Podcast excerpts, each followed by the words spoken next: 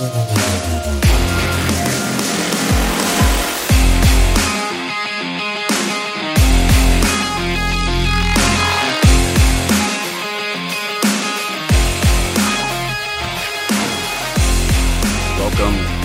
Modern Babylon, brought to you by the Cultural Contrarian.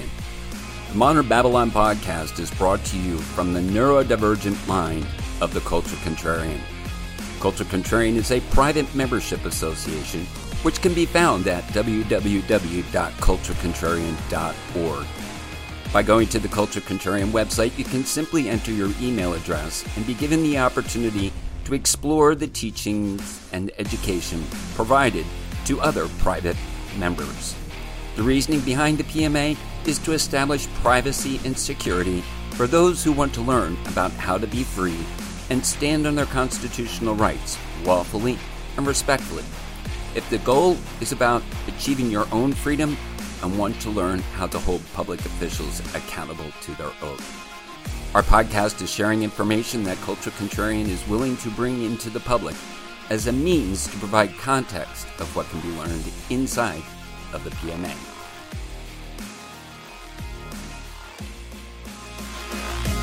Now, onto the podcast.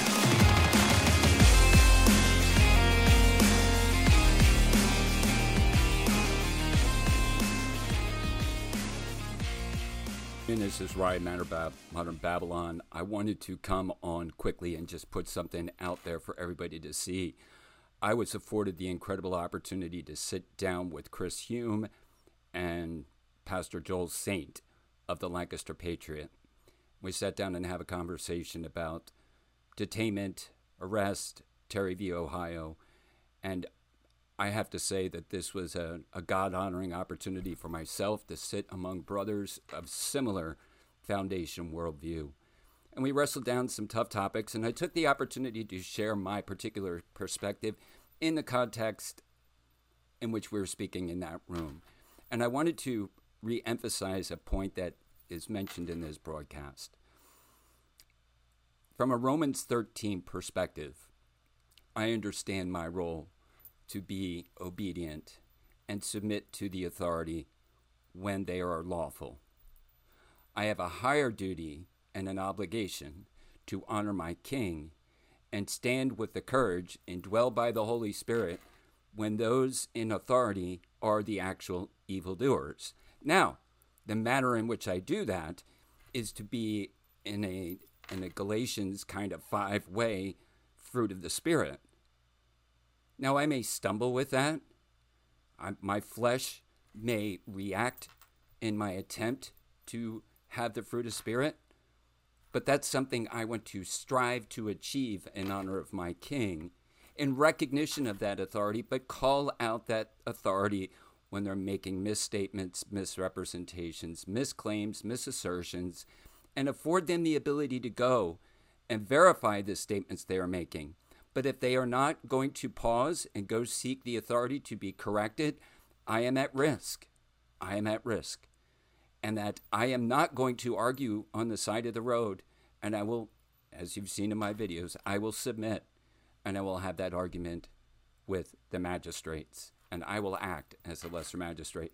So I apologize for this long intro. This video is a little bit long, but I have to tell you, it has got some powerfully powerful good nuggets inside it. So if this resonates with you, I encourage you to share it. Um, I encourage you to come join cultural contrarian dot org. Put your email address in. I'll send you a free ebook. I'll send you access to more free materials that you can learn from some of the things which I teach. But not only do I say it, I walk it. I am going to walk with that which I proclaim, based upon courage. My courage comes from my knowledge being applied. So you can see this on video on my YouTube channel. You can see it on my Facebook page, or you can be listening to it on my podcast, culture contrarian dot org, on my Facebook page, face, facebook.com slash culturecontrarian. Also have a TikTok channel, YouTube, as many socials as I can come up with. Thanks. Take care. Let's listen to the broadcast. Welcome to the Lancaster Patriot podcast. My name is Chris Hume, the managing editor of the Lancaster Patriot. I'm joined this morning by two guests. To my immediate right, I have Joel Saint, pastor of Independence Reformed Bible Church. Joel, thank you as always for joining me. Thanks for having me. And to my far right, I have Ryan Miller, also known as the Cultural Contrarian. Ryan, thanks for joining me today. Thank you so much. It's delightful to be here today.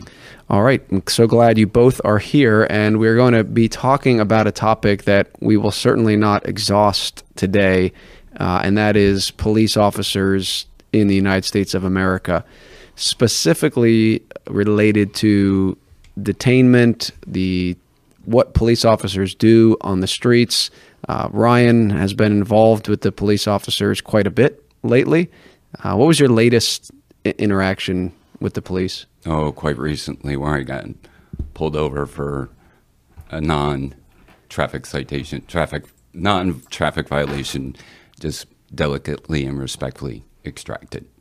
Okay, and and there's a video of you going around on the internet, Ryan. In fact, a, a couple of YouTubers have picked it up and have dissected it, provided commentary on it, and that is where you are interacting with a state trooper. Um, now, that happened last March? Yeah, March fourteenth of twenty-two. Okay, of twenty twenty-two. Okay, and we're not going to play that clip here. I will put that in the description.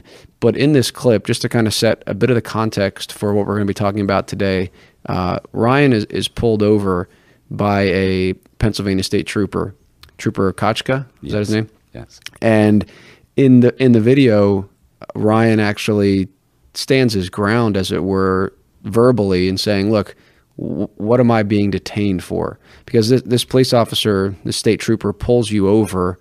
Um, and what did he say th- the reason that he pulled you over was?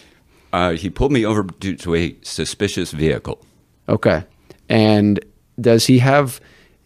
Does he have a right to do that in our American system? Can can the cops just pull you over and then, I mean, he, you weren't free to go, right? He said, you have to stay here. No, he, he physically detained me. No, physically. He verbally detained me. He said, you are not free to go. Right. Okay. And it's very difficult for me to, I'm a little different. Words mean something. Can he do it? He can do anything he darn well pleases. Does he have the lawful authority to do so?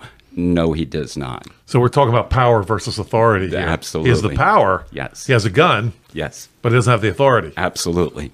And and those are some of the things I want to get into. And, and we do want to be careful with our words, but part of the problem is we have our, our American system, which is, is not based on, at, at this point, we've been far removed from biblical law. So we had a foundation. Uh, there were things even at the beginning of America that were, I would say, an abandonment of biblical law, but we were closer. But now over the years, we've added all these things. So in one sense, some of these things we're going to say, the police officer had the authority, quote unquote, under the current American system. And in some cases, they don't, and they still act that way. But then also we need to step back and say, how should things be biblically? What, what do they have true authority from Christ to do? So these are some of the things I want to get into today, and we will come back to that traffic stop. I, I want us to talk about, specifically with detainment and police officers, the culture of policing in America. Uh, we do want to talk about the Fourth Amendment. We want to talk about Terry v. Ohio. We want to talk about reasonable suspicion and probable cause, qualified immune, immunity, and and get into things, uh, how the, the Bible relates to this. But I guess I want to, let, let's start with, let's start with the Fourth Amendment here. Okay, and then we're going to come back. I'm going to ask you some more questions, Ryan, about, about this stop. But the Fourth Amendment says the right of the people to be secure in their persons, houses, papers, and effects against unreasonable searches and seizures, and, and the seizures there comes into the detainment, uh, shall not be violated, and no warrants shall issue but upon probable cause, supported by oath or affirmation, and particularly describing the place to be searched and the persons or things to be seized. So in, in this case, the the The state trooper did not search you, but he did seize you in, in the sense of a detainment, correct? He seized me in order to conduct a search, and the search was through interrogation. Okay. Uh, so he was searching for facts through questioning. Okay. Uh, do you think that would be, most people though, when even in the court, when they look at the Fourth Correct. Amendment, they're not saying that's a search. No, no. they're okay. not. Okay. So, but but there was a seizure there, and in the court, the courts would recognize that as a seizure. Okay, I know we're talking about the Fourth Amendment, but is is that not a violation of the Fifth Amendment then? Because he's questioning you, trying to get you to incriminate yourself. Th- that right? is correct. You, so you need to, there's a, a bunch of amendments that are interlinked to express standing okay. secure in the force. But okay. that's a great point. So I'm gonna, I'm going to lay some of these things out so then we can get get into a little bit of the details. And again, we're not going to be able to exhaust it, but there was a case, a big case, uh, most, I mean, I'm sure every police officer knows about Terry v. Ohio. It's part of their training. In nineteen sixty-seven, uh, there were there were two men who were, I think this was in Cleveland, they were observed uh, outside of a of a, a men's clothing store, and this detective or police officer thought that they were preparing to to to rob the place. To, they were casing the joint, is how he put it. Um, basically, once they they leave that location, they're not even at the site of where he thought they might be considering committing a crime, and he, he walks up to them and basically searches one of the guys because he says, well, I felt that he had a weapon and my life was could be in danger. And so th- this is a big case. Um, it's eight to one ruled that, you know, the cops do have the right to do a search, and they kind of, uh, you know, weaseled with the language and say it's not a full search, it's just a pat down. We're just seeing if there are any weapons, and then if we feel one on, on the outer go- clothing, then we can go in. And so the court held that the search undertaken by the officer was reasonable under the Fourth Amendment, and that the weapons seized could be introduced into evidence against this man who, whose name was Terry. So Terry stops now have become a regular occurrence in America. Um, and, I, and I think that would kind of, what happened to you would kind of qualify as a Terry stop, would it not? It it would.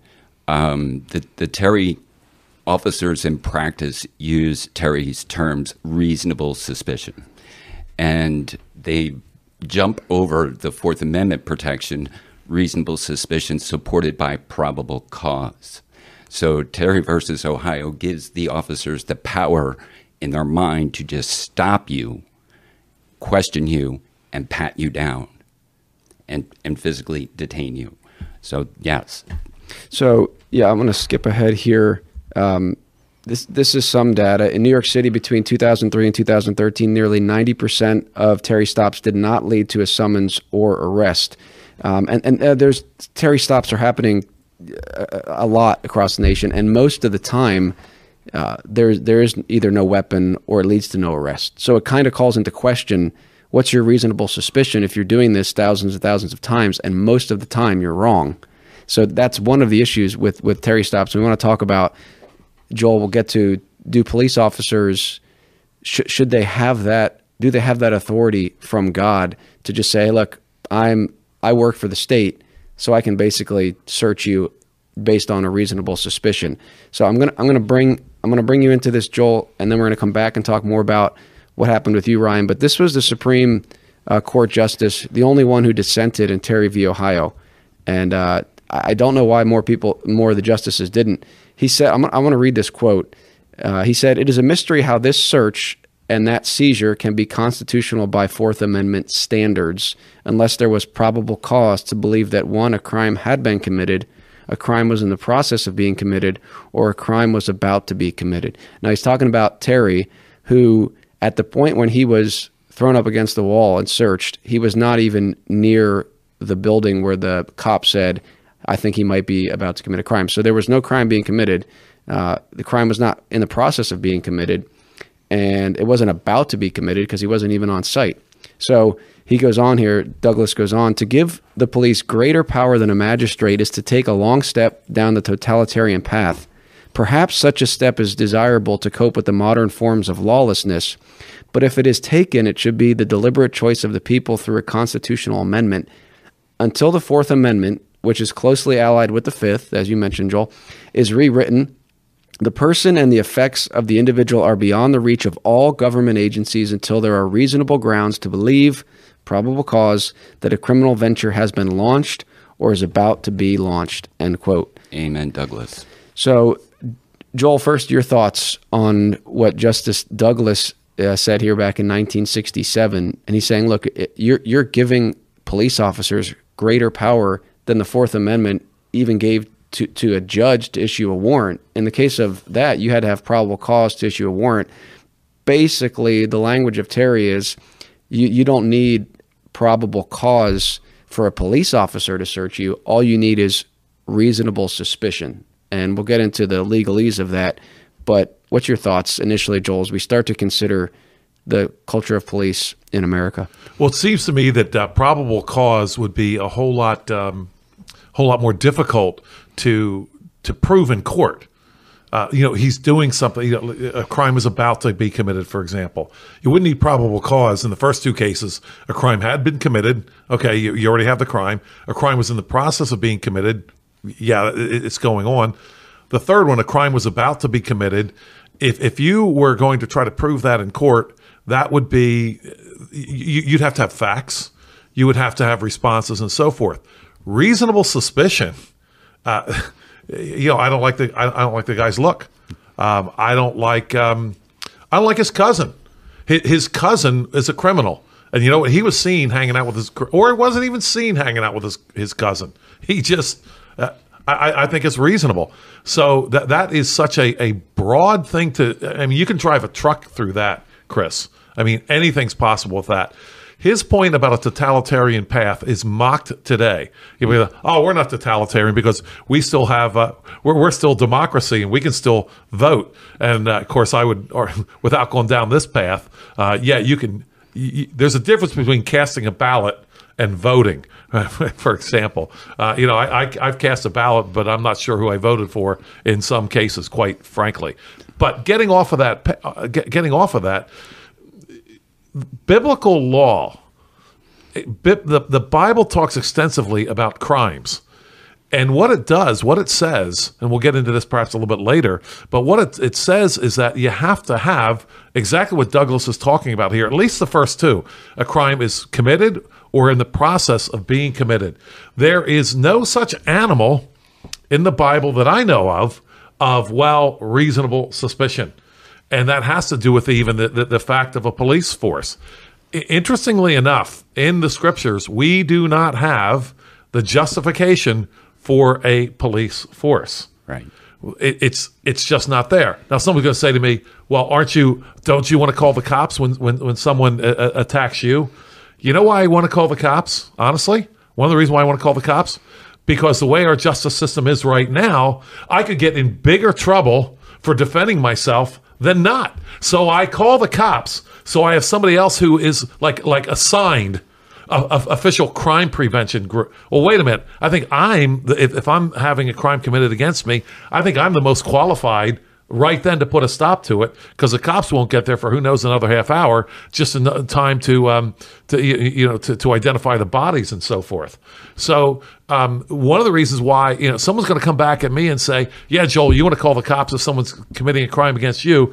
Yeah, but I'd rather be left alone, quite frankly, uh, so that I can p- defend myself and, and and my loved ones.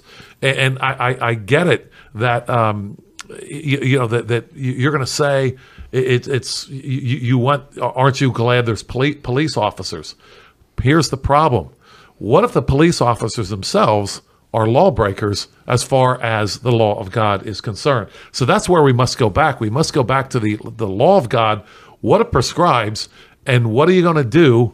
And here's the question. What are you going to do if the police officer himself is a crime is a criminal, excuse me, as far as the law of God is concerned? So that's where we, we, we must start here. What guarantees does anyone have that the police officer himself, or nowadays herself, is not a criminal to begin with, on the take, whatever, using uh, y- using planted evidence and, th- and this kind of, what are you going to do? Who's going to watch the watchers? Right, right. Ryan, your thoughts on that? There's a lot to unpack there, Joel, and you, you made it brings to me Romans thirteen about the evildoers and what if our government is the evildoers? What uh, what if the law officer is a good person but acting evilly in obedience to his authority? And I believe we, the people, are the fourth branch of government responsible. We have a duty to hold our public officials accountable. And as a Christian, we should be using it as using the fruit of the Spirit. My encounter, I was relying upon the fruit of the Spirit to engage those in authority. Uh, the reasonable su- suspicion piece is what I'll call is the hallway of protection through through unelected officials at the Supreme Court.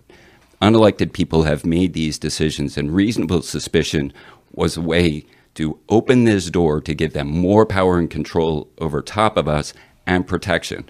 That reasonableness word will pop up in Supreme Court precedent over and over again. And it's not up to us to determine who is reasonable. It's up to the court and the legal system. And specifically, when when you look at these cases, uh, and also with uh, the case of Graham versus Graham Connor, versus Connor yes. that what, what, what, what happened was they said, okay, we need to, actually let me go to that right now. Um, we'll come back and cover some of this stuff. Have it in the back here. Okay, so there was an objective, reasonable test that they came up with with Graham. When Graham versus Connor, not to get into it too much, there was a diabetic who needed sugar and he wasn't able to get it, and the cops ended up roughing him up pretty bad. And looking at it, it seemed like that was very excessive. But what they ended up deciding was, well, we need to look at this from the perspective of the police officer in the moment. We can't we can't look at this with hindsight, you know, twenty twenty. We can't do that. We have to look at it in the moment, and it all became from the police officer's perspective. And then it all just it all becomes the, the, sort of a game, to be honest, where okay, these this is the language the court has recognized. So police officers are trained to go in and say, okay, yeah, th- this is what I felt. I, I felt threatened. Here's what happened. He was coming to so. All that to say, to your point, Ryan, this the, the reasonable suspicion test and the objective reasonableness test have been either put in place or are used to empower police officers, n- not to protect the people. Um, and I want to be fair to police officers, and I want us to talk about this because, Joel, you mentioned, you know, biblically, do we even, do we need this system? We we have this system now where police officers are tasked with re- re- really meddling in, in a bunch of affairs, um, things that aren't even aren't even evil, things that aren't that shouldn't be crimes according to God's law. But the job itself requires you to go out there and meddle in people's business, stop them on the side of the road, even though they haven't they're not harming anybody. Uh, ask them for information, ask them to surrender their you know their their private information, uh, even though they haven't been accused of a crime. All that, like if you if you put people in those situations, if you put police officers in those situations, then stuff is going to happen, and they're going to want to be protected themselves. So these Terry v. Ohio, Graham versus uh, Connor, uh, kind of has given protection to the police officers in this culture of, well, they're doing such a good work, we need to give them the benefit of the doubt, and these are protections for them. But in the end, the the, the citizens or the, the people's rights ultimately are subservient to the police officers. Now, you talked about what happens when the police officers are the wicked ones. Did you hear what happened to Matt Trewella's? I did. Yeah, I did. So I don't know, was that his, his son or, and daughter-in-law? The, yeah, I'm not, I'm not sure okay. who it was, someone from his church at least. Yeah, so out in Wisconsin, and this, of course, we covered the Damon Atkins case where a police officer sure. in Reading uh, arrested Damon for publicly quoting the Bible. This just happened in Wisconsin, I think a day or two ago, where some some young kids, uh, I, I don't know if they were minors or not, were ar- arrested or detained or taken away for speaking. Pre- yeah, for speaking, for, for speaking outside of a, a homosexual pride festival. So, again, you know, the, the, the police officers, they're they're just doing their job, right? And we're going to get to that. And if if they if they just look at this, hey, my job is to is to enforce statism. Um, I'm going to use every available court ruling I can in, in my favor. Um, so yeah, the probable cause. So this you have initially a consensual encounter with police officers, which sometimes you may think it's consensual. And like in your case, Ryan, like when you said, hey, am I free to go? He's like, no, you're not. And so at that point, it moves from a consensual encounter to basically a Terry stop, an investigative detention. You are detained because I'm investigating a crime. And that's supposed to require reasonable suspicion. But go back to what Joel said. Joel said, when it's non-consensual, that you didn't agree to this stop, and you haven't committed any of those probable cause elements in the act of committing a crime, about to commit a crime, or a crime has transpired. You haven't done any of those things. I haven't agreed to this conversation. Stand on your fifth. I don't need to assist the officer investigate to criminalize a law-abiding citizen. And that's what my stop was. Okay, yeah, let's talk more about that. Just maybe provide a little bit of education for people, even though we're going to get into even more of a critique against the police system. But this is the system that we have now. And you were you were pulled over for a Terry stop. Now, I, I guess if we're going to try to give him the most benefit of the doubt, in his mind, he's saying there the there has I mean there has to be a crime, at least in his mind somewhere. And then the crime and the crime based on that interaction with you would have been trespassing from a public property. But as you've made very clear, you can't be tres- you can't have that you can't be trespassing on a public property absent of committing a crime. So I want you to talk about that, but first, in his mind, that's what he's quote unquote investigating, right? This is a little bit more nuanced than that. But in the interaction, he's trying, he is trying to justify himself, the reason for him to pull me over. Right. And he, he couldn't do that. He was using verbal judo right. to justify him seizing custody of me. Right. But with with this with these Supreme Court rulings and from the, the police officer's perspective, I mean, let's put ourselves in the perspective of a police officer who's just doing his job, right? Just following orders, which is not does not excuse him because I want to talk about that. But they, they are taught to use the Terry stop, and they are taught that they have the authority to detain you because they have a suspicion that you have either committed a crime, are in the process of committing a crime, or about to commit a crime.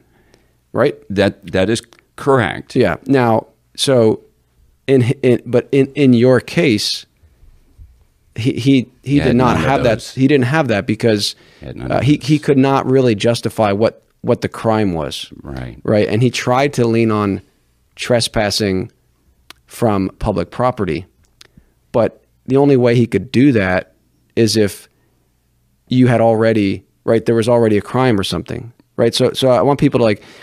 Understand that, and then I want you to talk about how you handled that situation, that if someone's pulled over, how can they stand on, on the Fifth, their Fifth Amendment rights? I'd, I'd like to do a couple of things in response to this path of, of uh, conversation. First of all, I know there's going to be officers that are going to be listening to this just simply because of the audience that follows me, and I want to share it with them. So I, I want to address first Trooper Kochka and other law enforcement. I respect those in law enforcement. I respect their responsibility and duty to serve and protect the community and the citizens within it when they fall inside the guidelines, the guardrails of the law. When they step outside of that law, it's my duty to remind them that they're stepping outside of the law. I choose to do that in the fruit of the Spirit, in love, in honor, in respect, and correct them, not necessarily rebuke them, but to make them aware that there's a limit to their authority. So in this instance with my video encounter, prior to even engaging with the police, I informed them of what my intentions are. So I went in advance and said, listen, I want to go advocate for, for children within the school district. I want the D A to know. I want the Chester County detectives to know. I want the local community to know. I have no ill will, no ill intent, and I just want to lawfully speak. And I informed those in, in law enforcement that I understand that your culture of training and authority is opposed to people who want to stand on their rights, and you attempt to criminalize it. And I'm going to warn you, please do not use your authority, it's called color of authority, to infringe upon my constitutional rights. And I will tell you what will happen if I encounter somebody who does that. So that communication prior to that stop was communicated all throughout the county months in advance. So Trooper Kochka didn't know me by my face, my voice, my presence, but he knew of me through this email communication. Right. So when I encountered him, I knew he was outside the, what the police call it, the four corners of probable cause. And he was outside those four, four corners, and he was following orders. He was being directed by his chain of command.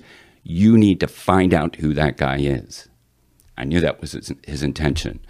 And I did not yell at him. I did not curse at him. I knew the limits of his authority. I had no right to get out of my car. But I know Pennsylvania versus Mimms, based upon the fear of the officer that he can pull me out of the car. Right. They, I mean, they can justify, with this language, they can justify a lot of stuff in saying, well, I, I was concerned that he might have a weapon, right, and therefore I feared for my life, and therefore I had to pull him out of the car and search him. Thankfully, it didn't happen, and I will link it, and I encourage everybody to watch the video, um, and it's gotten, I think on the one channel, it's over thirty thousand views already. Uh, yeah, you definitely handled it very well. Uh, so, and it, it's, it, parts of it are funny because, I mean, he, he he's trying to, yeah, but okay, the Fifth Amendment and... What, how did you, why didn't you surrender your driver's license? Or how, how would you, how, how can people, I know this is difficult. One of the things is you don't want to, to mess. I don't want to use that word mess. You don't want to, so, sometimes it's better to just submit completely with these things, yeah, because the, the police uh, with these court cases have a lot of ability to really mess with people. I, I would tell people, do not do or attempt to do what I did. Unless you are prepared. Unless you have gotten a tremendous amount of knowledge. If you understand what Chris has been talking about, Terry v. Ohio, Graham versus Connor, Pennsylvania versus Mimms, Fraser v. Cop, the list is long. Until you know them in your heart, don't stand in the face of authority. But in this case, you, you said, look, I'm not going to, and that kind of leads to the Fifth. I mean, if, if a police officer pulls you over and says, I'm I'm investigating uh, that my reasonable suspicion that a crime may have been committed, you're not required to give them any information. As, I, as you asked, why did he pull me over? A suspicious vehicle. Well, inside my car, my window was down this far, mm. I said, I give you complete permission to interrogate my car. Right. Because it's not reasonable suspicion of the driver. You said the car. Well, go interrogate the car. Yeah. So... You, one of the things you said in the video was uh, you're not required to give your I D unless you've been... What, what, what? Lawfully arrested. Okay. So if you are arrested, then you are required... I'm to... compelled. Okay. So... Oh, wait a minute. Is there a difference great. between lawfully arrested and arrested? It's a great point. It's a great point. Yes, because you can be unlawfully arrested. You, as the citizen, have to articulate that. What you're demanding of me is unlawful... I am not going to consent, but I'm not going to resist. I'm not going to argue. You have threatened me with arrest if I don't do this. And you have to know it's unlawful. That's what happened with the, the other encounter. I submitted to being handcuffed and put put behind that, yeah, that all was unlawfully. On, that was on the, the school grounds there in Octorara. Right. Um, but this isn't in my notes, but uh, a, a cop pulls someone over for speeding or not stopping. Mm-hmm. I mean, in that case, are you, are you, as your understanding with all these laws and rulings, are you required to give up your information? Let's, let's go to biblical. Let's go to constitutional. Right. And what we have. And then been, let's go to the American system. We'll go to contract. Yeah. Go to contract. Everything is under contract and under permission. So I'm going to shift gears for a second. If you put your child in public school, you've signed a contract of in loco parentis and you've surrendered your rights to the authority of the school. Well, when you get your driver's license, whether you know it or not, you have surrendered your right to travel to now be governed by the rules, regulations, statutes, and traffic code because you signed that little document on the contract.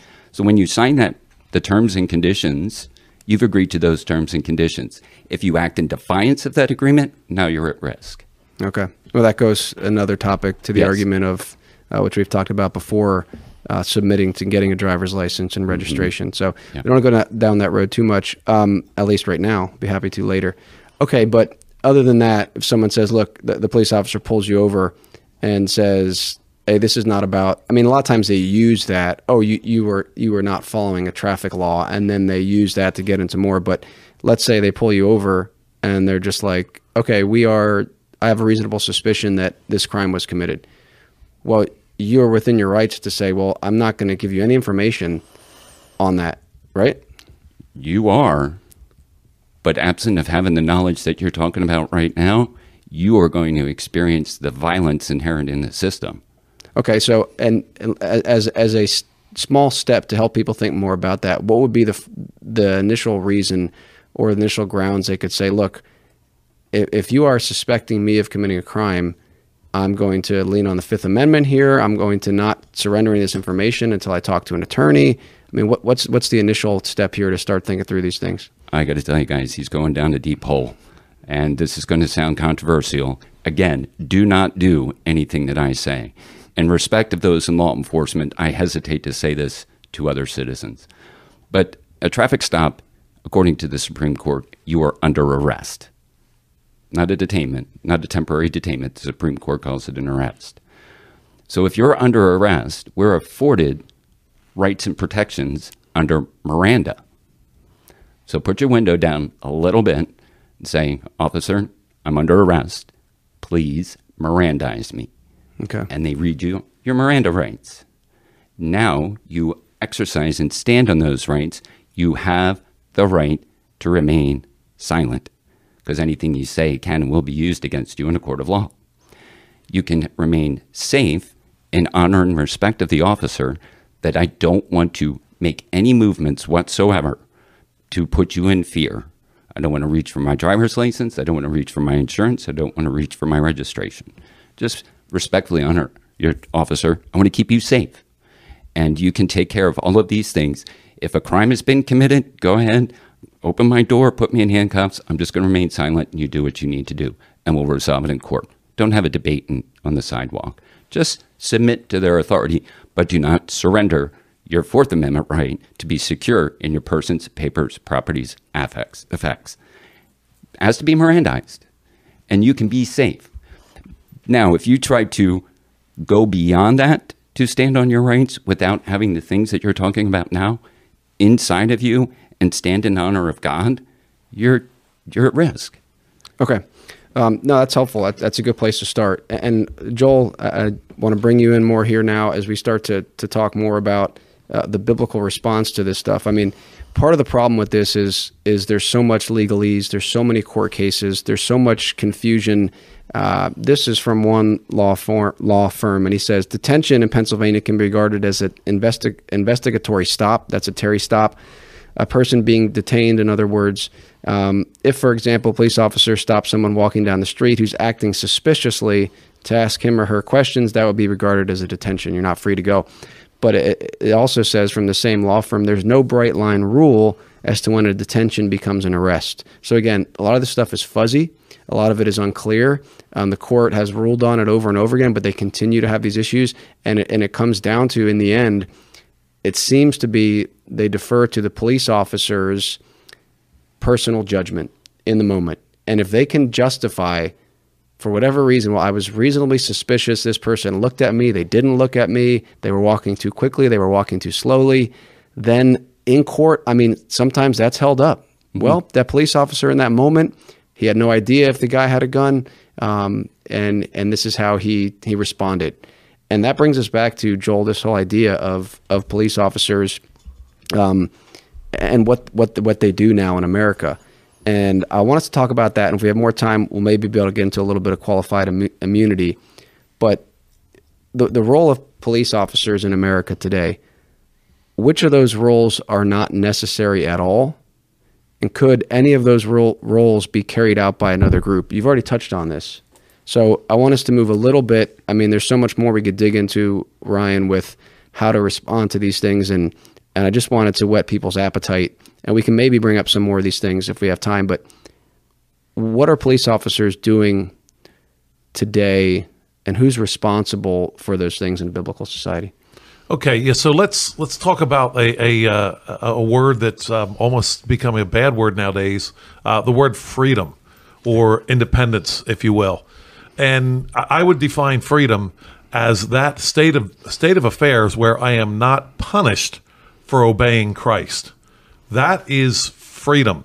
And so, if I'm driving down the road, or if I'm carrying something to help my neighbor, any of these things where I'm not actually committing a crime, uh, according to the Word of God, uh, that I should be free to love God and love my neighbor. That is actual freedom. Driving down the road with the wrong um, numbers on the back. I mean, how? Let's just let's just ask ourselves this. Let's step back from our status mentality here. Uh, the idea that since a person has a gun and a badge, then they can stop you from loving and serving your neighbor. Um, you know, the, the point that uh, you made, Ryan, earlier, notwithstanding that you signed a contract which I which I understand how that that's that certainly can work.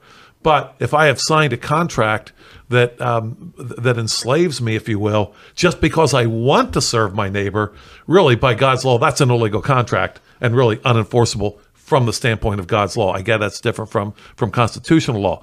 Chris, what you're talking about, you're talking about the difference between is and ought. And that's what we argue all the time here on this podcast.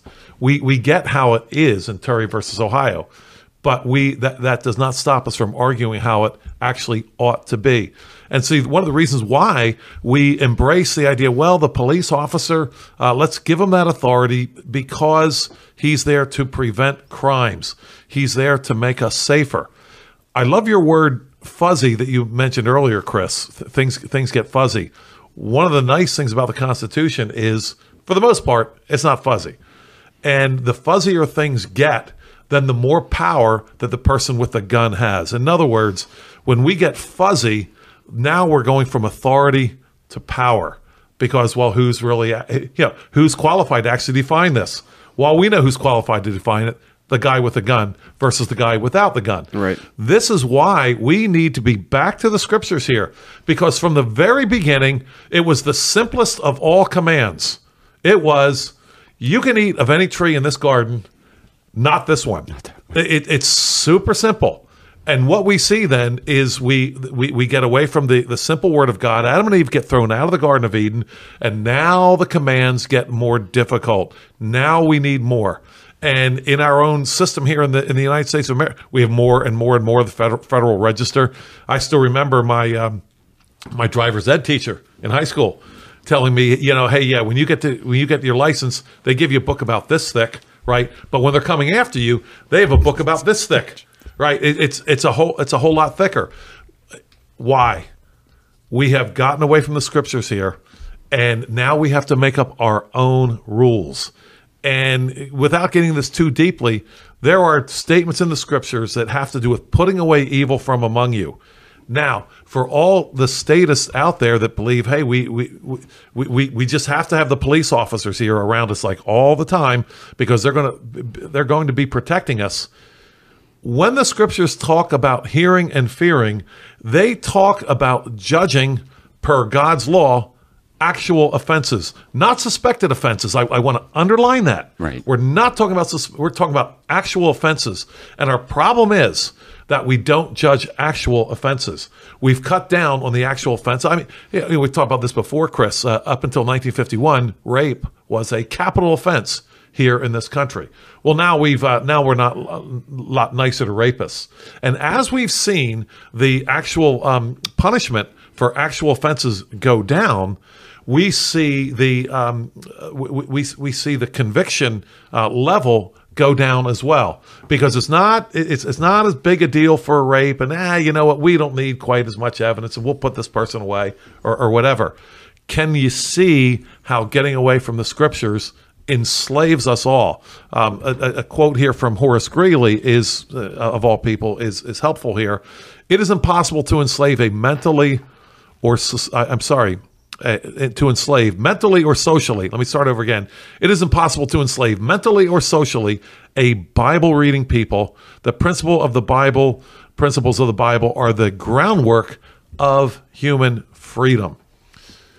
And some people are going to say, well, that's not freedom to punish a, a, a, a capital offense. Well, no, not for the capital offender. It isn't. No, but I'm telling you what, it's freedom for everybody else, especially the people who he's going to kill once he gets out of jail after five years. Right. Now, I think one of the reasons we have this problem is because we have, and this actually ties in with what we were talking about the other day on, on the podcast yesterday, we've abandoned the, the role of the, of the people to deal with evil. Now, again, we're not, I'm not advocating anarchy. There needs to be civil rulers, but we, we've said, okay, let's hand everything over to the state. So, so you, the police officers, I mean, let's talk about robbery, for example. I mean, why do we need police officers on the streets at all? Only because the people have, have given over their responsibility to protect, right? I mean, the cop cars a lot of times say to protect and serve. Well, to protect from, from what and who? If, if the people are armed, right, and a free citizenry would be able to be armed, they can protect themselves from people who would either murder them, you know, or try to murder them, or or rob them, right? So, but because people have given over our responsibility to do these things, and now we turn to the state and we give them all this, we give the, the state the power now to do what we should be doing. And then we, we should not be surprised when they take that authority or power and go as far as they can with it. Yeah. Let, let me, let me address it this way. Um, should a police officer, just ask a very simple question here. Should be a police, uh, should a police officer be every bit as much concerned about breaking the law, let's say even the constitutional law, as a regular citizen? And the answer is yes. Should be. That, that was should, be. should. They that should be. Should. Right. But we're talking about ought here. Yeah, an ought again. So, so you have to know, even if you are a, a person who, who defends the, um, the, the, the, the institution of police officers to the, to the max, you should be asking yourself a question here. And that is, why is it that a police officer is not as, as in fear of breaking the law as a citizen? I'll give you an answer to that. And it's a Supreme Court precedent in Graham versus Connor. Graham versus Connor says it's not reasonable for any public servant to know the laws they're to follow, to enforce the laws appropriately. So it's, it's not necessary. It's not reasonable for them to know the actual law they're Correct. enforcing. Correct. That's unreasonable. That's unreasonable. Well, now, now I'm really wait, concerned about re reasonable that, search and suspicion. Now, what's me, reasonable? I'm really concerned. But take it one step further. Ignorance of the law is not a defense of the law. In the court of law imposed upon we, the people. For, for slobs like you and me. Correct. Right? Yeah. And the Supreme Court takes it one step further. In order to crest the hurdle of reasonableness of an officer, you have to do what I did in that video. I have to, the Supreme Court uses a word, language, belligerent complaint. I need to be belligerent in my complaint with the officer and say, you are depriving me of my constitutional rights under forty-two U S C nineteen eighty-three, and recite this stuff. I have to make him informed of Graham versus Connor, Fraser v. Cop. I have to give him the opportunity. In that video, I said, I would suggest you call the district attorney to inform him, give him every reasonable opportunity to know the law which he is representing. He misrepresented trespass law. I had to correct him. That's my burden. That's my duty. And I want to go back to what, what you were saying before. Shouldn't be, but it is in our system. I, I agree right. with this. Is, yeah. And that I have a conversation with a dear friend, and it's always these should words. And I want right. to say, let's stop talking about the should and oughts. Let's talk about what is it is an are. And our role of law enforcement should, to, should be to protect us from harm and trespass. They are inserted when somebody has received harm or somebody has been trespassed against. That's what they're, that's what the Bible would call a good authoritarian. Unfortunately, our society has redefined what harm is. It can be feelings, mm-hmm. emotional response. We're getting into this thought speak of, you use the wrong pronoun, you've offended somebody, so we're going to incarcerate them. So it's the harm and trespass. We have a duty to ingest God's word, to stand in its truth and righteousness in the face of tyranny. But that requires a tremendous amount of courage.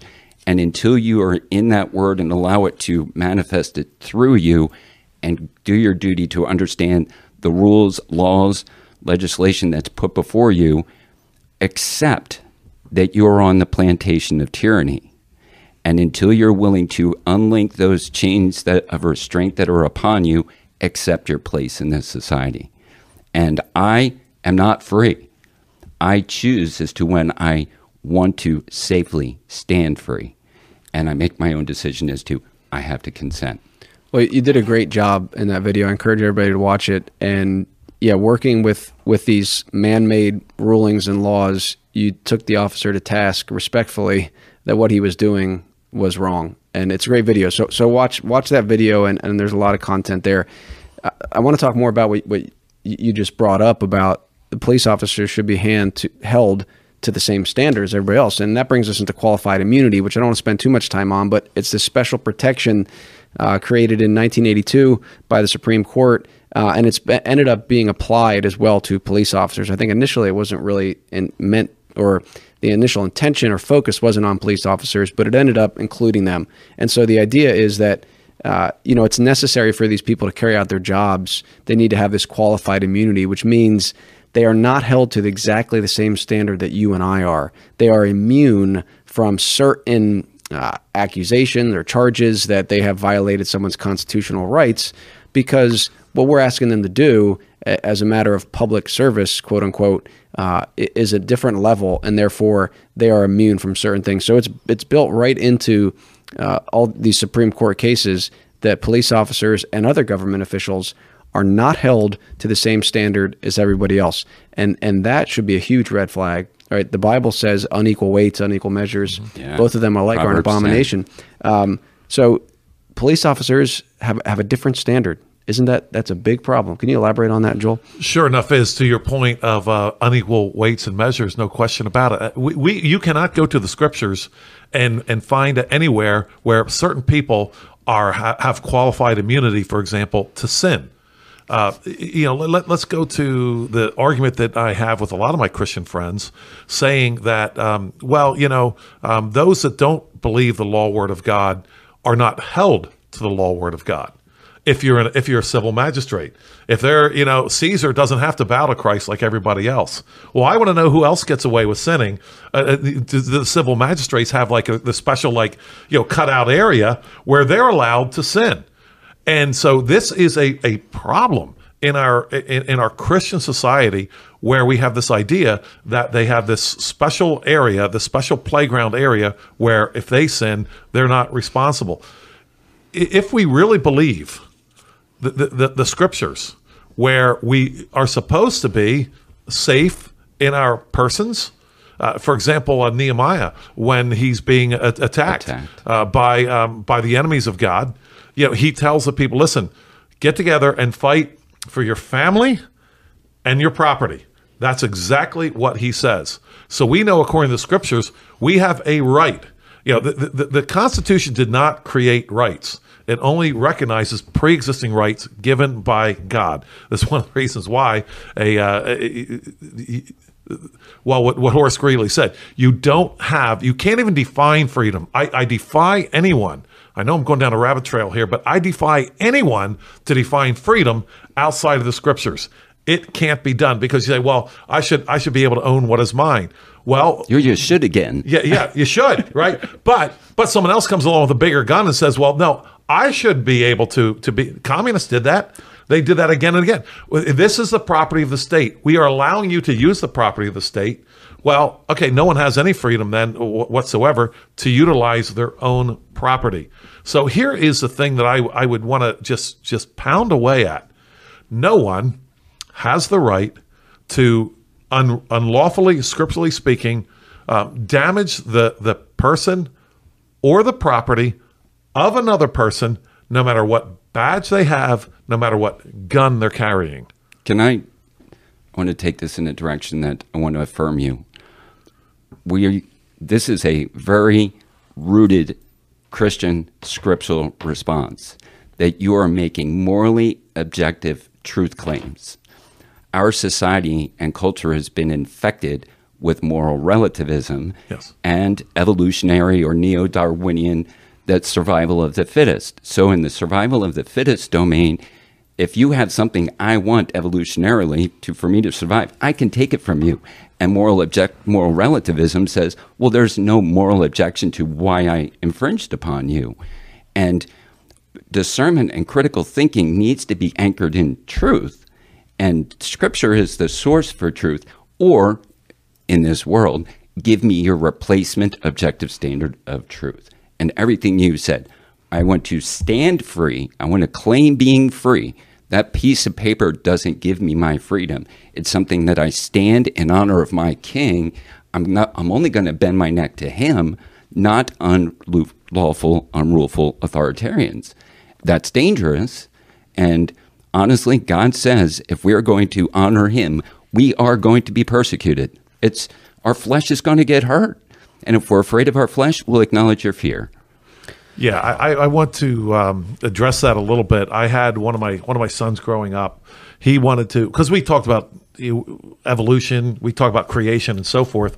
Where and, and you're exactly right. I mean, you, how in the world can you claim any objective moral truth in a world where we came from the Darwinian bowl of soup. Mm-hmm. uh, what, what's this idea of objective uh, rights? Even example, human rights. Where's that come from? Where's cannibalism wrong? Yeah, yeah. Look at look at the you know the the, the eagle uh, picks a fish out of the water. We say the eagle's wrong. You know, if if we kill our name. So one of my kids growing up wanted to create a T-shirt, and I, uh, you guys can tell me if I uh, was too authoritarian as as a father. He wanted to create a T-shirt and uh, wear it around, and um, the T-shirt said, uh, it, it, "This is what he wanted to say in the T-shirt: if, if I kill you, it's just survival of the fittest in action.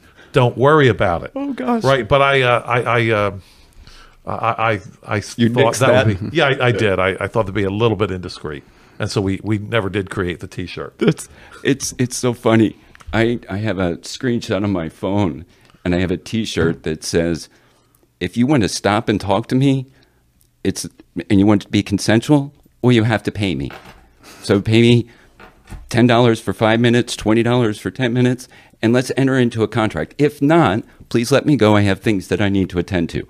I did that when I was arrested. I opened up my shirt in prison and said, "We're under contract.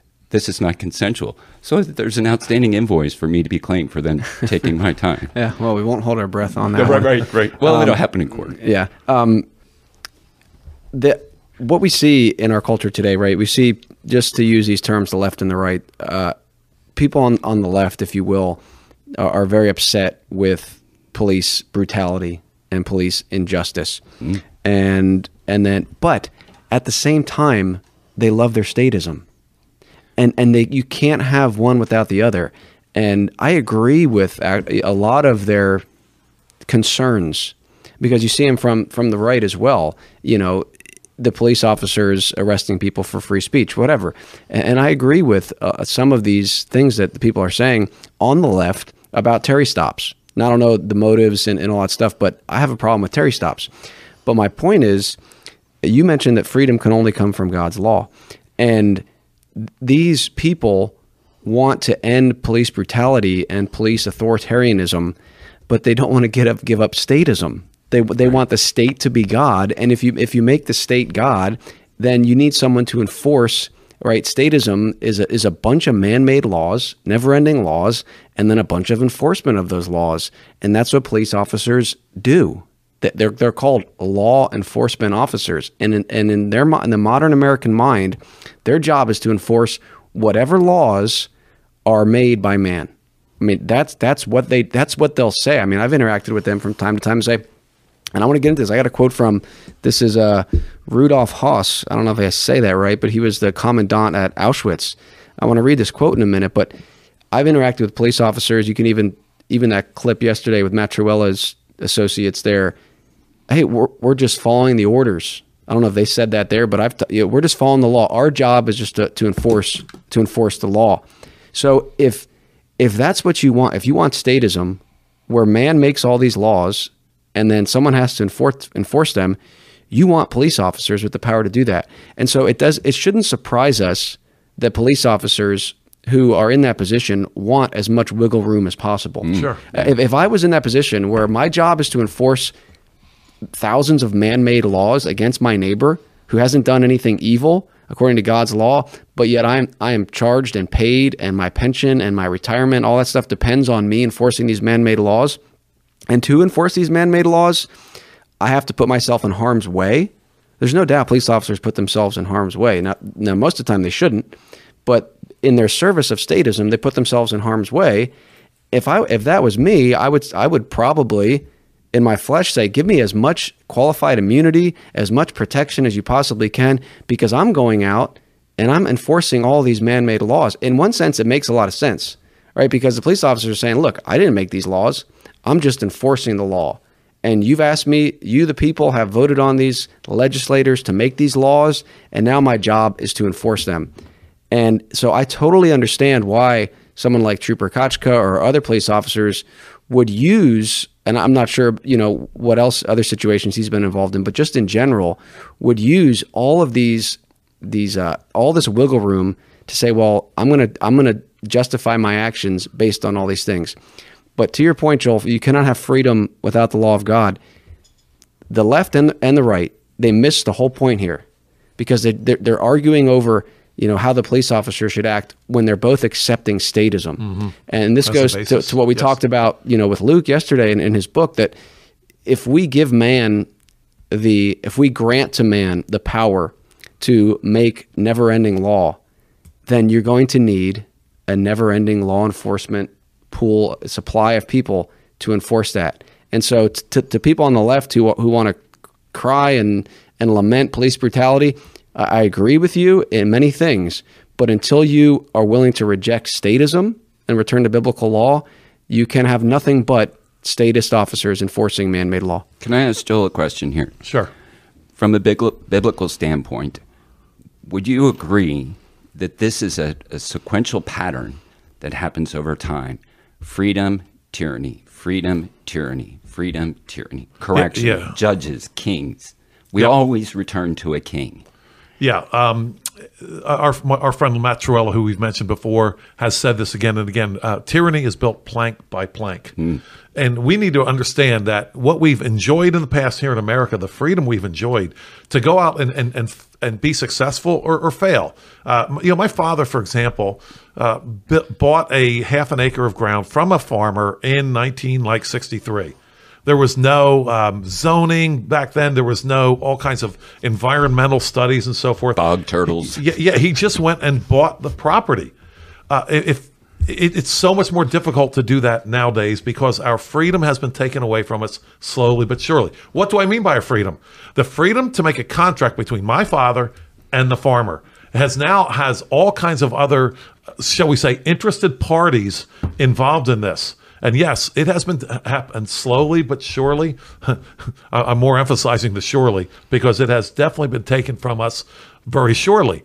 My father wanted to buy a piece of property to support his family, me and my eight brothers and sisters. That's what he wanted to do. That's what he did. That is obeying Christ. That is a man providing for his family according to the scriptures. Amen. When we have all these other uh, impediments, we are now harming the ability, as we've said before, uh, this is freedom. Freedom is the ability to obey Christ, the freedom to do that. We have now been attacked in our ability to provide for our families by all these plank by plank by plank interferences in our freedom. So we're, we're in the Lancaster area, and you all must be familiar with Amos Miller and his and his private membership association. Yeah, very familiar. So that is a man living in honor of God to privately contract man to man, as your father did, to be free. And he has experienced the retaliation of the power and still strives to claim freedom, live in his God-honoring freedom. I also he have, was attacked for loving his neighbor. I know. Can, can, can we just be clear on this point? No one complained about his his, his raw milk or anything. No one did. Nope. He was just a private contractor selling things and people buying certain things from him. And he was attacked. That's an act of loving one's neighbor. And we said this before. A, a, a different name for an employee or an employer, a businessman, is someone who is loving his neighbor, yeah. if they're doing it honestly. I'm loving my neighbor by providing something that they want and need. You sound like and he Jeff was attacked Durbin. For that reason. You sound like Jeff Durbin. Love thy neighbor. No, the same thing happened to Reuben King, who's in Lancaster County, who was Good example. Uh, uh, found guilty of selling firearms without a license. Um, we'll, we'll do that. We covered again, that. Again, where's the harm? We're yeah. going to cover that again in another episode. We covered it before. But yes, all these things are are man-made laws. And I, I want to bring up, just go back to Terry real quick, because I've been, I've listened to some commentary on Terry, and and it's from fr from the left, and you know, oh, the, the racism here of this white police officer or detective against these two black guys. They never talk about the fact that the the crime that they were able to get Terry for was carrying a concealed weapon. Biblically, should not be a crime. Nope. So. The, the Constitutionally, it's not a crime. All right, and we can get into that, and we'll yep. get into that with Reuben King, a bit, a bit of his defense as well. But my point is, th these, th the left and also the right, I'm not just picking on the left, they affirm statism, and, and especially the left affirmed, oh, we can't have people walking around with guns. We can't. We, we need gun control. And then And then the, the, that's the very thing that this white police officer used. And it, could there be racial issues in there? I'm not. I'm not talking about that right now. I'm saying that the the, the status law that you affirm is the thing that was able, the charge that was able to, they were able to get Terry on. So that should not have been a crime at all, right? So Terry should not have been arrested or charged with anything. And their whole thing was, we're trying to dismiss um, the evidence that he had this concealed carry because the way it was acquired was unconstitutional. But they're still just living within statism instead of stepping back and saying, we've created this system where police officers or detectives like this guy who arrested Terry, that's his job. His job is to try to find people who've broken man-made laws. And so until they're willing to abandon their statism, you're going to continue to have this, whether it's white on black, black on whatever. It's going to be these people that are empowered to enforce man-made law, and it will always be abused. It will always be abused if you give man the power to to enforce arbitrary law, and that's a huge problem. Uh, the, yeah, the the, um, the the horror and the wickedness is built into it, because you know we have the Bible, which doesn't change forever. O Lord, your word is settled in heaven, versus man-made law, which is forever changing. So how can you not be breaking the code? The, I'll, I'll say the code at any point. You, who, who knows what's written? You know, who knows what's been written in lately? And you know, we're supposed to be running a society like this. And I'm going to appeal to my Christian brothers and sisters here to think about this and consider. You cannot have a society based on changing man-made law. Oh. I'm going to use a, a, a baseball illustration here. How in the world do you think you could even play a game of baseball if there's people back in some office somewhere constantly changing the rules? Uh, that was a foul ball yesterday. Today it's not. You couldn't play baseball. How much more can you pop, have a well-ordered society? If you can't have a baseball game, you're never going to have a well-ordered society based on man's changing laws or rules or codes. I, I want to be delicate with what I'm about to try to unpack here. It's good somebody around here is delicate, because I'm apparently not. Well, it's kind of like I need to apologize in advance because this could come out offensive. I'm sure it wouldn't be the first time something came out offensive on this show. We have no hope of changing the trajectory of our country absent of pe people, we the people, standing in God's righteousness and truth in opposition to the tyranny. We can't do it in the public square. We're not going to overturn Terry v. Ohio. There's a great broadcaster on YouTube called Chile Delete Laws, Chile de Castro, and he is a constitutional scholar empowering people to understand what happened with Terry v. Ohio. It is the first step of tyranny, which built this prison industrial complex of incarceration like a hockey stick. It was a way for them to oppress and control us until we ingest God's word, know what we're speaking about today, stand free. Our battle is not going to happen on the sidewalks. It's got to happen in the courts. We have to fight it in the court. We have to take it up to the Supreme Court to break those things. Absent of those people doing that, there is no hope for change. Okay, I want to, if, if I may, I want to uh, talk about a recent failure of that by me. Okay, uh, confession time. Uh, somebody start playing an organ here, and I will. Uh, I will confess.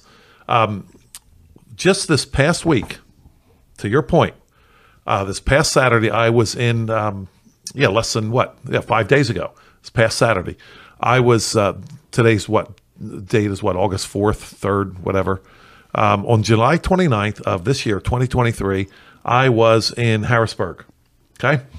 And um, I was told that I had to stand. There was, there was a, a sidewalk, and I was protesting a uh, perversion festival there in Harrisburg. Uh, the Capitol steps. Yep. Mm-hmm. Yeah. Well, on Capitol steps, kind of like the back of the Capitol is where it was, right? And it was public property. That's that's important. Yes. Okay. Sorry, Chris. Uh, well, this is going to take us past an hour here, but it won't. I'm fine as long as you are. Okay. It won't. Uh, I'll try to uh, try to make it short. Okay. There was a sidewalk, and consider that the sidewalk had a crack right down the middle of it. Now, I'm, I'm not. I'm not talking about uh, perpendicular to the sides. I'm talking parallel to the sides, right? And a private security guy came along and said, um, uh, you have to stand behind that that crack on the sidewalk. You're right? Public-private. Yeah, it, kind of, right? Kind of. And um, I said to him, or we said to him, I was with some other guys, um, I don't think we do. He said, well, you have to talk to my boss. I said, well, we want, we want to talk to him. So a police officer comes over and he says, no, you're allowed to stay, stay on the entire sidewalk, which was completely different from what we had just been told by the private guy, sure, right? Sure. But you're not allowed to be in the grass. Well, what happens if you go in the grass? Well, I'll warn you, and then I will, um, I will arrest you. Okay, now, I, I, I've been thinking about this, and I'm really glad we're having this conversation here, Ryan, because I've, I've thought about it a lot. Here's the thing. So I asked him, I said, well, it's a public park. Yes. It's public, not private. Mm-hmm. So what statute will I be violating if I enter that park? Correct. Right? He said, well, I don't know what statute it is. It was passed. It's a federal statute passed a, a, a year ago. Okay. I said, well, then I'm being punished for what I believe, right? I oppose this. So because of my belief, mm-hmm. I'm not, I'm not allowed to go in that park. I thought about this later, and I think I should have, I should have been arrested that day. And here's why. Because if he can't tell me what statute I'm violating, I didn't think about this till later, how, on what possible basis can he arrest me? And so to you, to your point, yeah, so I stood up to him sort of on the sidewalk, but without getting into the courts, I don't think I did much good at all, frankly. So in your circumstance, having more knowledge on these precedents, how I conduct myself in that exact scenario, I cannot be removed from public property absent of committing a crime, a crime in progress, or a crime about to occur. The probable cause elements from public property. I have this conversation with the officer. He threatens me, if you do not leave, I'm going to arrest you for a trespass. I have a little folder that I have a piece of paper in there, which is a color of law violation. I also have a Q R code that follows the Privacy Act of nineteen seventy-four. And I say, officer, I just need your name, your badge number, your superior, your phone number, and I need you to either write down the crime that you're alleging I have committed to be removed from public property, or you tell me, I'm going to write it, you need to initial it. No, you're not going to initial it. I take a photocopy of it, and I hand it to him, and I say, officer, you've been served. No confrontation. I've given you a color of law warning violation notice that you unlawfully used your authority to deprive me of my constitutional rights. I'll see you in court. See, see what's what's happening here, Ryan, is, you know, you've got your uh, folders, you've got all this knowledge, and the rest of us are saying, you know, I just want to be left alone. Do, yes. I, do I have to work that hard just to defend my rights? And the answer is yes. And and I would argue in my case here this past Saturday, I, I'm, I'm going to invoke Alexander Solzhenitsyn here. Oh, we didn't love freedom enough, he said. We didn't love it enough. And I would have to say, you know, again, with a confession time here, that you could charge me with not loving freedom enough. It's a lot easier for me to just say, all right, officer, I'll stand out here. I don't want to. I don't want to go uh, against you and get arrested and so forth. But I'm asking myself, Chris, do I love freedom enough? I'm asking myself that right now. But ask yourself another question. Give yourself permission to own when you are not in the moment of loving freedom enough. I was similarly up at the Capitol steps when End Abortion Now, Jeff Durbin was up there speaking.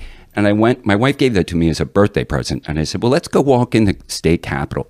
Well, I'm a man who walks around with a pocket knife. Sure. And in order to get into the capitol, I have to surrender the pocket knife. And I'm standing at security and I'm looking at my wife and she's looking at me and she's like, Ryan, what are you going to do? Are you going to take this stand right now? And I said, sweetie, I love you more than my freedom right now. I'm going to surrender my identification and my knife to this authoritarian so I can enjoy this with you. And I wanted that time with my wife. I knew I was a hypocrite, and I surrendered my freedom in that moment, and I gave myself a pass. I cannot be one hundred percent all of the time. Yeah, I don't know if I would consider that hypocrisy or submitting to, I, to, to a bully. I... I under yeah. I own it from my worldview that yeah. I, I acknowledge my hypocrisy. Okay. Yeah. I mean, there there are certainly cases where um, you you could look into that and say, I, I'm going to choose to turn the other cheek right now. I'm going to I'm going to submit yes. to this to this tyranny for a, a higher purpose. Yes. And and I agree we should uh, these things should be fought in court. But I also think there's an even deeper issue, because w when we've granted the the state the authority or power to to make all these laws, th there are already probably laws that, that they could get you on. And the more and more are coming out that they're going to make laws that make it illegal to preach the gospel, that make it illegal. And so in that case, even in the courts, you can't win. And so that's why we we do need those things. But of course, and I think you would both agree, we need more than that. We need the hearts of the people to change, oh, yeah. to, to want liberty, to want God's law. Because if you don't have God's law and, and the God, the law and the gospel, you're going to have statism. So I want to talk about two more things here. One, again, just I want to, if, if people want to end the the effects of racism, right? Like these people on, on the left talk, oh, the, the cops are racist and there's such racial disparity in these Terry stops and, and so on and so forth. I'm, I'm going to grant them that. I'm going to grant them that, that it's, it's, it's disparate to, to the races. But if you want to end the ability of people to oppress and harass others, I'm, I'm going to grant you your, your whole position that the police officers are racist. I'm not saying everyone is. I'm, I'm granting them for the sake of argument. If you want to end that, then get rid of statism. Because if you have biblical law, you won't have law enforcement officers who can go around and cuff people, slam them up against wall, uh, against the wall, and search them when they have not done anything evil. And statism allows police officers to harass and oppress people who have committed non-evil acts. And so of course there's going to be some people that abuse that. And so again, I mean, this is one of the things as Christians, we need to push the antithesis and challenge these pagans who want to come out and cry, oh, you know, we're all about justice as pagans here, and you Christians are, are, are you know, want to oppress everybody. No, you, you want freedom. You want to see uh, the streets, you know, when, with people not being oppressed and tyrannized for whatever reason. If you want to say it's because of their skin color, fine. For whatever reason, don't grant the government the power to tyrannize people, to terrorize them because they've broken man-made laws. Yeah, I want to apply this to the left here a little bit too, because um, they're such hypocrites. Um, they're all about, you know, police brutality and so forth. Well, I do remember back in twenty twenty, you know, first if we go talk about brutality, can we talk about babies that are unborn? Mm. If, if you really have a, a, a brutality problem, let's definitely start there, which, which the left doesn't care about. But I, I remember this clearly. Remember um, back when the twenty twenty during the Summer of Love, when the buildings are being uh, burnt, uh, oh, yeah, you right. know, all, all the rioters peaceful and so protests. forth, killing people, protests, yeah, peaceful protests going on, right? Do you remember that goofy CHOP zone in Seattle, or Chaz zone, oh, yeah. where they actually took over like uh, an area of like ten blocks or whatever, and they set up, guess what? All the people against police officers, they set up their own little police force, and none of these lefties who have a problem with, with, with honest policemen, uh, there are such things, none of them had a problem with that. So they are hypocrites through and through. Now, why do I, why, why do I feel like I have to point that out? Because anyone who takes a position not based on the Word of God is ultimately in a hypocritical position at some point. They're going to have to be, and I, I, I will I will not allow them to get away with the, the, the idea they really do care about brutality. Because they, if they really did, they would have said, hey, wait a minute, we're the ones who've been shouting about police. Now you guys in your CHOP zone set up your own little police force, which if you recall, Chris and Ryan, they were extorting money. Mm-hmm. From the um, from the shop owners, from the merchants, yeah, yeah from from the that's the first thing they did, and all the lefties, Cosa Nostra, yeah, that's what they were, organized crime. All the lefties that have a problem with the police suddenly were like uh, quite quite silent. Again, I don't blame them in a sense, because what else can they do? They're against the scriptures, they're against God's law, and they're going to ultimately they're they're ultimately going to do exactly what they said they hate in someone else. This is Romans one type stuff. You know, you, you have mm-hmm. a problem with stealing? Do you steal? Paul, yeah. uh, Paul says, yeah. You have a problem with police office brutality? Do you exercise it? Yeah. And it didn't take them long either. It was just a couple days till they were exercising their own br brutality. I want to see if I can take this another, another level deeper, and this is what my audience is familiar with me doing. And I, I don't know if you guys know Kent Hovind or Sye Ten Bruggencate, and these mm. are presuppositional apologetics. In knowing the source of truth and whether your brain actually functions, do we have the ability for critical reasoning? And my screensaver on my computer, it says, never attempt to reason with unreasonable people, because I want to know if you have the ability to properly think. And Kent Hovind says in, in the, the God, the Creator, is the triune of trin- trinities and transcends time, space, and matter, and inserted himself to create these immaterial laws which govern a material existence. And I'm going to call those laws the laws of logic. So when you're talking about hypocrisy, which I completely affirm, I say it, it's a violation of the law of non-contradiction. Things that are opposite can't be true. So when you get into, and you're, you're crusading for end abortion now and the babies that are out there, and I've been on the sidewalks and proclaiming to rescue those children as well, I'm dealing with pagan broken thinkers that are trying to argue time, degree of development, lo- um, proximity and location. These are all emotional arguments that are not rooted in logical, critical thinking. And I would not want to categorize this to just the state or to law enforcement. I'm going to categorize it to all humans, that humans, whether you are an officer or you are a technician at a hospital, you're obedient to your master, and you're going to follow those dictates, rules, statutes, policies for your self-comfort, and you will not stand in opposition of authority, period. So well, we, I, let me jump on that, because you're talking about, Chris, you're talking about the left and the right. Yes. But it, it, in the end, if we're against God's law, are we not kind of like in the in the exact same category, really? Because, you know, the, the right says, well, I'm for law and order. Well, wait a minute, who's, who's law? The Chop Zone, they were for law and order too. They're law and order. So left or right, I think you're in the exact same box if you oppose God's law. What is the difference? Right, and that's the thing. A lot of the stuff on this podcast, at least, the left looks at it and assumes, oh, you guys are all about Trump and you're about the right. Like, like no. No. I'm, I'm saying that that both left and the right. Not hardly. Both left and right Not are, are statists. They have accepted statism. They've accepted man-made law. They've denigrated God's law.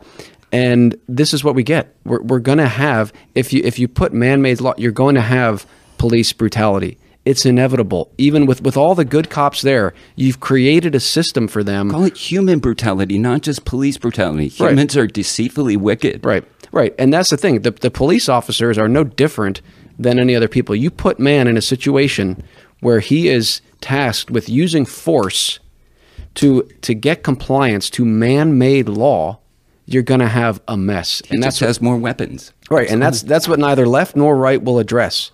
Um, so... Uh, yeah, if you want, if you want to end you know, human brutality, uh, then don't give one class of people the power to enforce man-made law over another. We could go on and on no, about that. Um, we, we've we're running out of time, but you know, people still might say, "Well, we really just need cops. We need them out there to protect us." Again, we we've covered this briefly. I just want to touch on that one more time. Then I want to read this quote from this Rudolf Haas guy: "A society without law enforcement officers as we know them," right? Is, is that is that chaos, Joel? I mean, would it just be complete chaos if if you had a people? And I think part of it is not is that we have abandoned biblical law, and this is this is what we deserve. Mm. We, we deserve tyrants uh, who have basically many tyrants do, doing their bidding. So, in one sense, is what we deserve, and we we couldn't handle freedom in America right now, because we have rejected God's law. But if you had that, that change of heart, and if you had people who, who wanted to take responsibility for their protection, the protection of their neighbor, what would you need police officers for? I don't even think we would need them.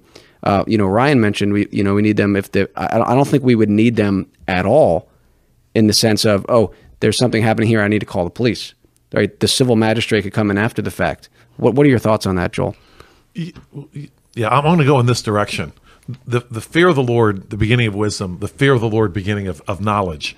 Why did we used to, I don't know, I guess we do still do it somewhat, swear on the Bible to tell the whole truth, the truth, the whole truth, and nothing but the truth?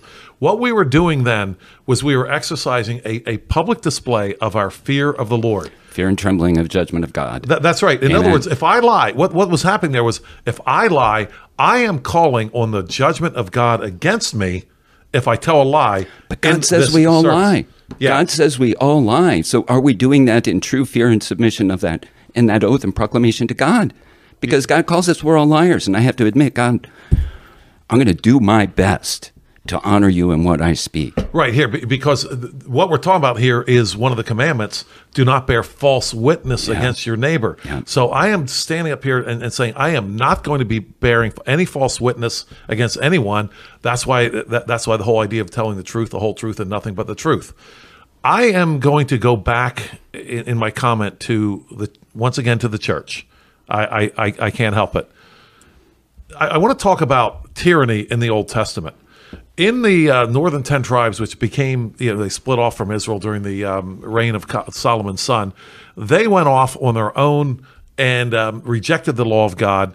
And when the kings got uh, became tyrants, oftentimes it was a bloody mess.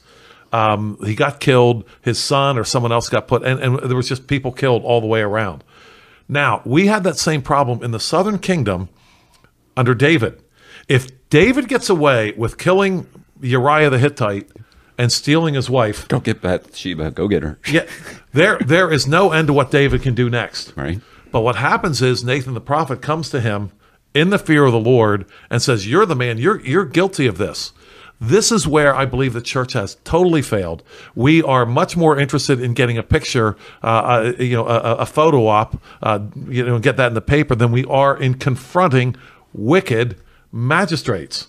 We have no interest in doing that. So if we will not do that, we're going to get the tyranny, to your point, Chris, that we deserve, and it's going to be far worse. And David, David would have gone down that road of the of the tyrants of the northern kingdom. That would have been, it was bloody enough for what he did. It would have been far worse.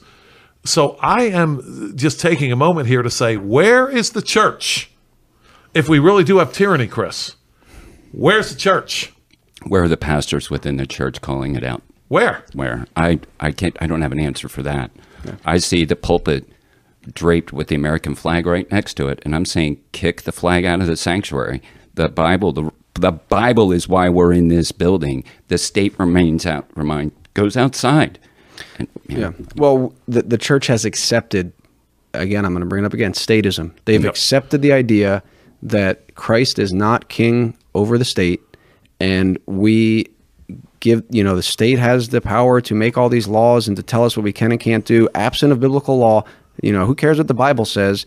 If the state tells you to do it, you have to do it. And, and Chris, is, is this a fair um, definition of statism?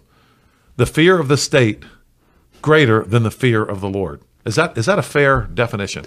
Yeah, I, it doesn't seem unfair. I mean, it's it's the the state can tell you what to do, and and the state can can make all these laws. And you better follow them, because if not, you, you're going to be in big trouble.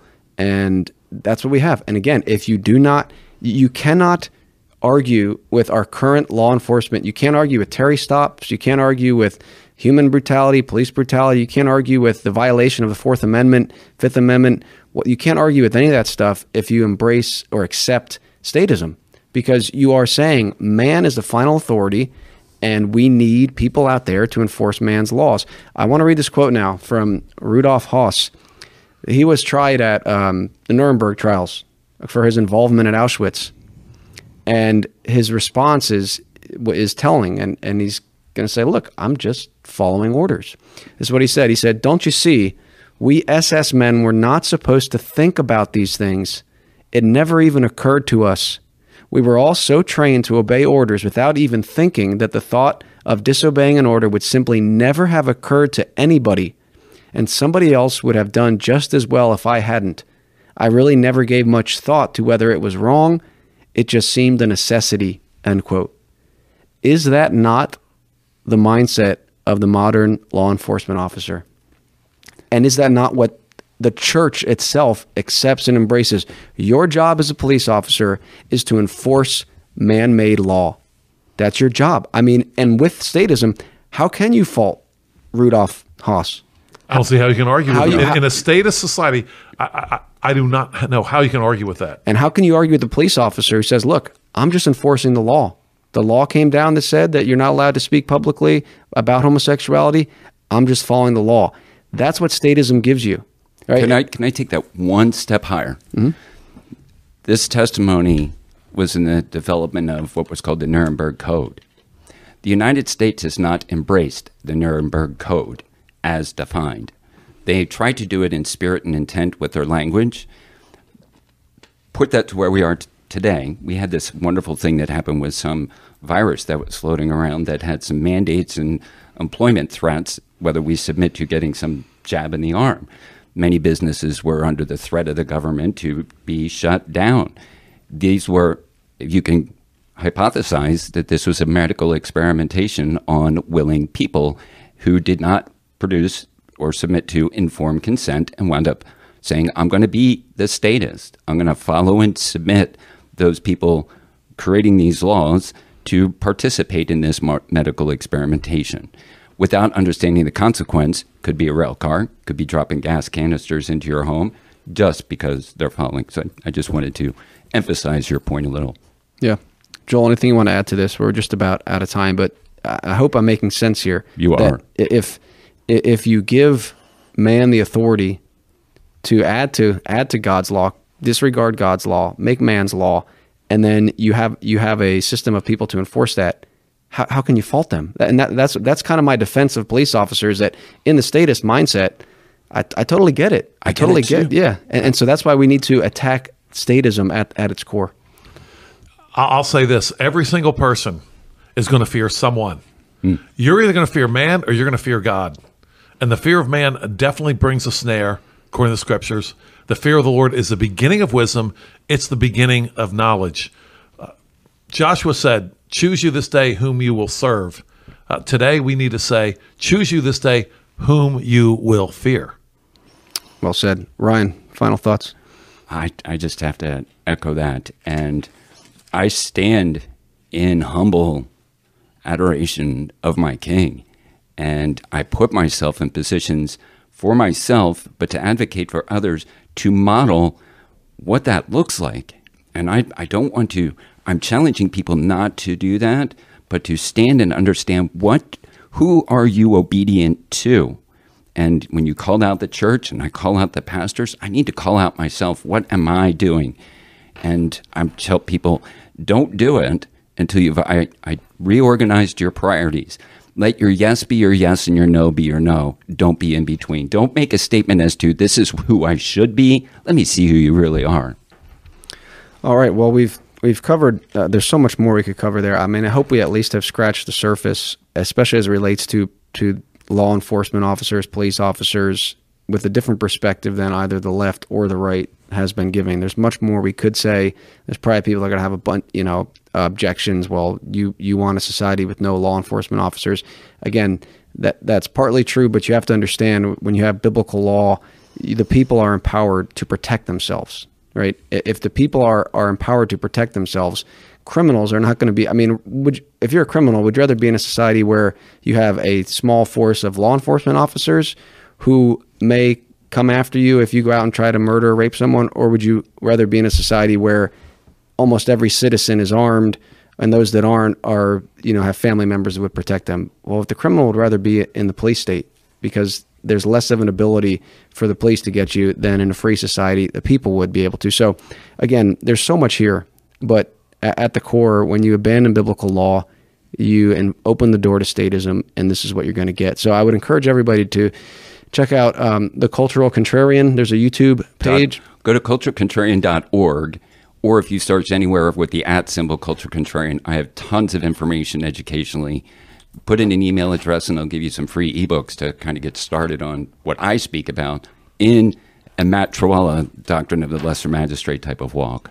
Okay, yeah, and there's a lot more, and, and maybe we'll be able to cover some more stuff as well. Joel, can you let people know about the upcoming conference coming up in September? Yes, the Future of Christendom Conference. We're having uh, Doctor James White as a speaker and debater, debating the question, is a gay Christian an acceptable uh, term for, for for being a Christian? I'm, I'm, I'm a little bit fuzzy on the exact uh, question. That's going to happen on Saturday night. This is September fifteenth and sixteenth. And um, for the whole weekend, one hundred twenty-five dollars for the entire weekend. You get to hear James White uh, once in the debate, once uh, in a Friday evening address, many other excellent addresses. And we're going to be doing the, uh, the, the, the theme of the conference is the gospel at war. And uh, that is might be offensive to some people, but gentlemen, we know that the gospel is either going to be at peace or it's going to be at war. And there's no, and, and if the gospel is at peace with this wickedness that's going on in our culture now, if, if the gospel, if your gospel is at peace with that, then you don't have the gospel. Mm. You, you you have you have something else going on here. It's called so, the false gospel. Th- that's exactly what it is. It, you, you, there, there is no peace, saith my God, to the wicked. So we, we know that from the scripture. So we hope you can uh, come and be a part of this. Many excellent presentations. We have uh, presentations called expositions where we speak for eighteen minutes to a topic, and we will be uh, our topics are the gospel at war with with various uh, gospel at war with the state, the gospel at war with the yellow bus. Uh, for example, Chris uh, will be presenting that. And we hope you can come. Go to future of christendom dot org to register. Um, that uh, cost of one hundred twenty-five dollars actually covers a meal on Saturday and also a snack on Saturday evening during the debate. Love to see you there. Uh, you won't, you won't regret it. Can I ask a favor? Because I want to be there. I want to meet James White. Is there a way that I could be introduced to just shake his hand in a photo op? Because I've been following him for decades. Uh, I'm sure we'll find. A, w- w- I would love that. I, I, I, that would I, be my birthday I present. Can't, I can't guarantee I can do it, but I guarantee I will try as hard as I can. That would, that would be awesome for me. Even I could get in proximity. I, I wanted the, the the bearded gospel tribe. Yeah, yeah. I'm sure we'll find a way. I hope I'm you can just, come, Ryan. I'm just teasing. Yeah. yeah, yeah. I'm looking forward to that. And, and thank you both. Thanks, Ryan, for coming all the way out here for this podcast. Um, Joel, thanks again for coming in. Uh, more to come on this. I think we need to address more about the the modern uh, police system, and there's much more that could be said, but we're always going to return to the Bible. That that's our standard, and it does indeed, uh, contra Rolling Stone sentiment, the Bible does indeed give us uh, a just society if we follow it, and our modern American system does not. So for more information about the Lancaster Patriot, go to the lancaster patriot dot com. Until next time, remember that Christ, not the state, is king. Take care.